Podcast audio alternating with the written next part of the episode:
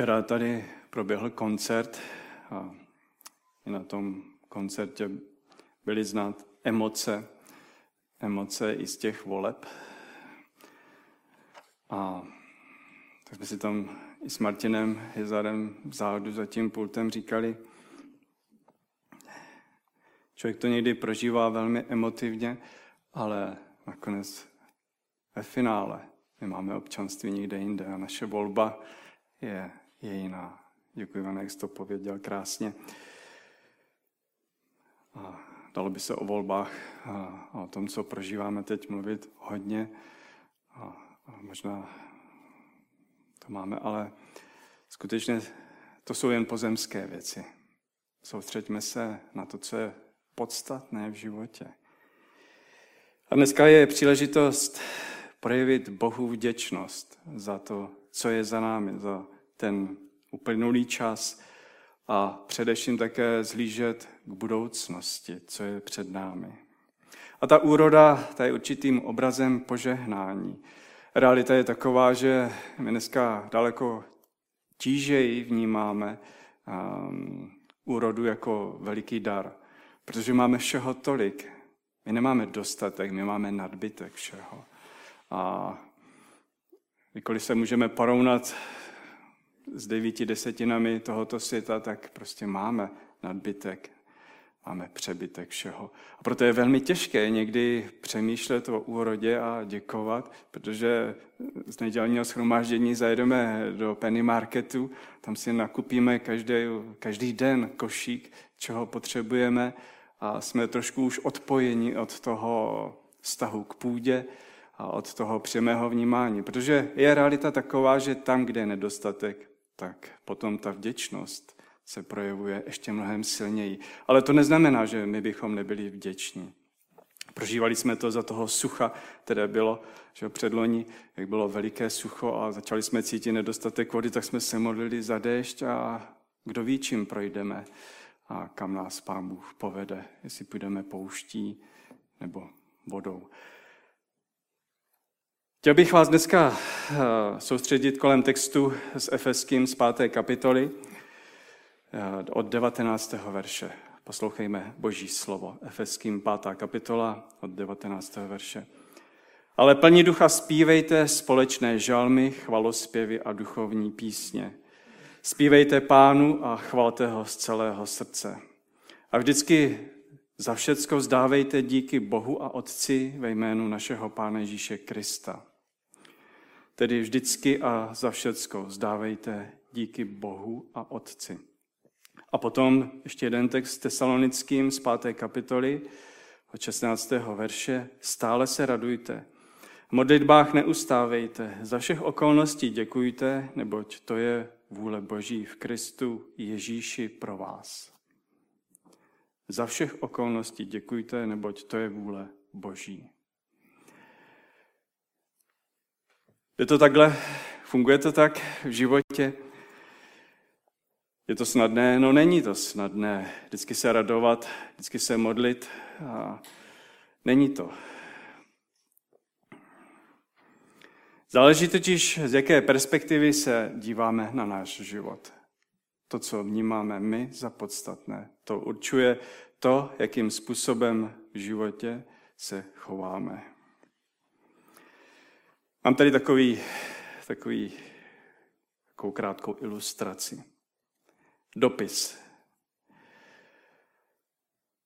Ahoj, můj tati. Omlouvám se ti moc za to, že jsem ti nenapsala dříve. Mám zlomenou ruku a taky mám zlomenou nohu, když jsem skákala z okna. No, protože zrovna hořelo a jsem tak moc ráda, že ten hasič zavolal pomoc. Pak jsem byla několik dní v nemocnici, protože jsem se nemohla vrátit na kolej. Tak jsem šla k tomu mladému hasičovi. Byl na mě velmi milý. No musím ti napsat, že jsem těhotná. Plánujeme se vzít, ale on se musí nejdřív rozvést. Mám se moc dobře, víc ti napíšu brzy. s láskou tvá dcera. Druhý den přišel dopis. Ahoj tati, nic z toho není pravda. Jen jsem dostala 4 z fyziky a nejde mi moc dějepis. Chtěl jsem, aby se podíval na věci trochu z jiného úhlu. To pak vám je úplně jedno, co to dítě nosí z té školy. O to v podstatě jde. On to trochu zdramatizoval, ale dokázat se podívat na věci z jiného úhlu. Dřív jsem si myslel, že si lidé stěžují, protože mají spoustu problémů. Uvědomil jsem si, ale že často mají problémy právě proto, že si stěžují. Že to je obráceně. Ne vždycky, ale velmi často. Stěžováním se nic nezmění, ani se situace nezlepší. Náš vnitřní postoj srdce, jak vnímáme všechny věci, jak vnímáme zde, tady, doma, prostě vztah k věcem, k politice, k těm nejbližším, jak máme naladěné srdce, je určující. A pak, když přichází stěžování, tak zesiluje naši frustraci, zesiluje nespokojenost, šíří nespokojenost, nesoulad. A aniž by si to člověk uvědomil, tak otevírá svůj život zlým věcem v životě. A to způsobí v životě spoušť. A tak znám lidi, kteří si stěžují a mají zahořklé srdce. A nedokážou si s tím nějak pomoci, protože v jejich životě přichází velmi často stěžování. Stěžování nás skutečně činí nešťastnými. Jsou to překážky, kdy člověk nemůže být vděčný. Je to naše pýcha. Vždyť přece všechno, co mám, to jsem si já sám zasloužil. Nikdo mě nic nedal, od nikoho nic nechci. A potom tedy nemusím nikomu ani děkovat. To je pýcha.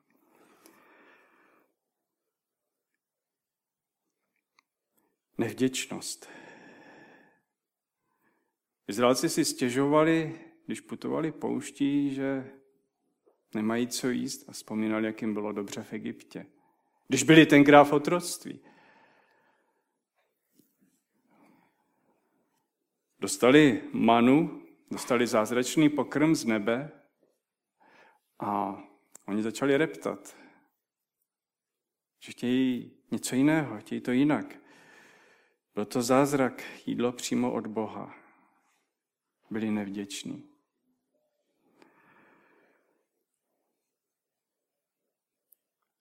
To je člověk. To je člověk. Stěžovali jste si někdy na jídlo, na oběd, na to, co člověk dostává? Vždyť přece to má být jinak, vždyť to má vypadat jinak. A teprve, když se člověk rozhlídne kolem sebe, jak každý druhý kolem mě se má líp, každý druhý to má nějak lepší, to člověka nevede k vděčnosti za to, co dostává. Když Ježíš Kristus uzdravil malomocné z lepry, tak z toho známého příběhu, kolik se jich vrátilo, aby Pánu Ježíši poděkovali? Kolik jich bylo? 1 se vrátil.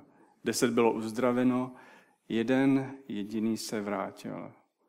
Tak jsem si tak říkal, může to popisovat lidi? 1, 2, 3, 4, 5, 6, 8, 10, 1, 2, 3, 4, 9, 10. Snad ne, ale prostě ukazuje to na to, že i člověk vysvobozený z nemoci, z celoživotní nemoci, z nevyléčitelné nemoci, zažije uzdravení a vrátí se a poděkuje jenom 1. Co to je? Neděláme si iluze sami o sobě. Jak tedy umět vyjadřovat vděčnost. Bohu vyjadřujeme díky, když dokážeme trávit čas s druhými lidmi. Bohu vyjadřujeme vděčnost, když odpouštíme druhým lidem, protože mě bylo odpuštěno. Bohu vyjadřujeme vděčnost, když hledáme, jak mu vrátit lásku, když chceme něco dělat pro něj. Děláme to. Bohu vyjadřujeme vděčnost, když můžeme vyprávět druhým lidem o jeho díle. Také Bohu vyjadřujeme vděčnost, že mu chceme dát to nejlepší. Tak jak tady dneska stáli Ivča s Tomem, tak Izraelci opravdu zasvěcovali své syny a dávali je Bohu. To znamenalo prostě odevzdat je Bohu. Sloužili Bohu v chrámu. Bohu vyjadřujeme vděčnost, když chválíme z celého srdce, když zpíváme písně, když otevřeme své srdce jeho lásce. A tak v tom textu, který jsme četli, bylo napsáno za všech okolností. Pavel neudělal chybu, neřekl to lacině, nebylo to jen tak, že by to jen tak řekl do větru. Sám Pavel prožil jaké protivenství a jakou těžkost. Ve vězení spoután, chválí Boha, okovy padají. Sám Pavel říká, já mám ve svým těle osten, abych si o sobě toho moc nemyslel. Nevíme přesně, co to bylo. Nějaká nemoc, nějaký handicap. Byla mu zima, byl hladový, neměl plášť, píše z vězení, ať mu pošlou plášť. Byl vyhnáván, byt, vězněn, zrazován, nahý a nikdy nepřestal zdávat díky. Ivane, ty jsi mi úplně nahrál právě a jsem za to velmi vděčný, protože mi v tou chvíli běžel ten verš z Římanů z 8. kapitoly, z 18. verše. Utrpení nynějšího času se nedají srovnat s budoucí slávou, která má být zjevena na člověku, na vás. Na tobě má být zjevená sláva. A tak člověk musí vzdávat díky a nemůže jinak. I právě když trpí, je to zvláštní, je to paradox. Celé křesťanství je náboženství paradoxu, že lidé chválí Boha, i když jim je zle, i když jim je špatně, protože mají v sobě něco, co není nikde jinde. Něco, co člověka přenese úplně přes všechno, když je doslova zbyt životem. A všichni prožíváme těžkosti života, život je těžký. No život je těžký, to prostě je a bude.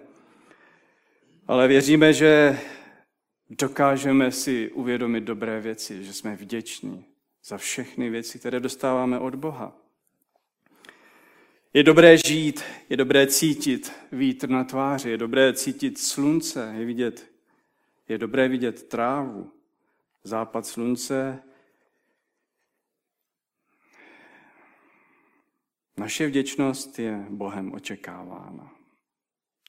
Je to Boží vůle pro vás, abyste byli vděční za všech okolností. Je to znak rostoucího křesťana. A děti musíte vychovávat vděčnosti. To znají všichni rodiče, jak jsou děti nevděčné. Není to tak? Musíme je učit, aby uměli poděkovat. Když je položíte někde, když je nosíte, začnou křičet, začnou řvát. Spousta věcí se jim nelíbí. Výchova je těžká a bolí. A učíme se děti vychovávat a moc nám to nejde. Není to přirozené. Nutíme děti, no tak poděkuj, prosím tě, za to, co jsi dostal. Poděkuj. Člověk roste, když umí slovy vyjádřit svou vděčnost. Je to jednoduchý vzorec a dospělí se to učí taky. Vděčnost poznáváme, že Bůh nám něco dal a my mu to chceme vrátit. A jsme šťastní, když to můžeme vrátit. Stejně tak děti začínají rozpoznávat v určitém věku vděčnost za to, co jim rodiče dali. Že to není všechno samozřejmé.